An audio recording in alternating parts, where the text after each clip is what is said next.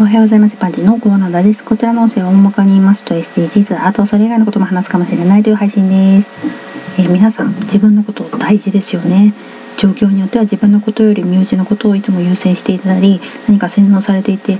えー、他人優先の人っていうのもいるかもしれないけど、自分のことより人のことをいつも優先している人っていうのは、まあそう多くはないとは思うんですね。自分という体がまずあって、そして自分が生活していく環境があってこそ自分が生きていけるわけだから、まず自分が大事なんだよね。自分のことが一番大事、それでいいと思います。え体の調子が悪かったり忙しかったりすると、それこそ自分のことだけで精一杯で大変な状況っていうのはあると思うからね。ただ自分のことばかり常に自分優先になってしまうと、それは自己中でしかないわけです。自分のこと以外にも目を向けられるような余裕、心の余裕がある時に、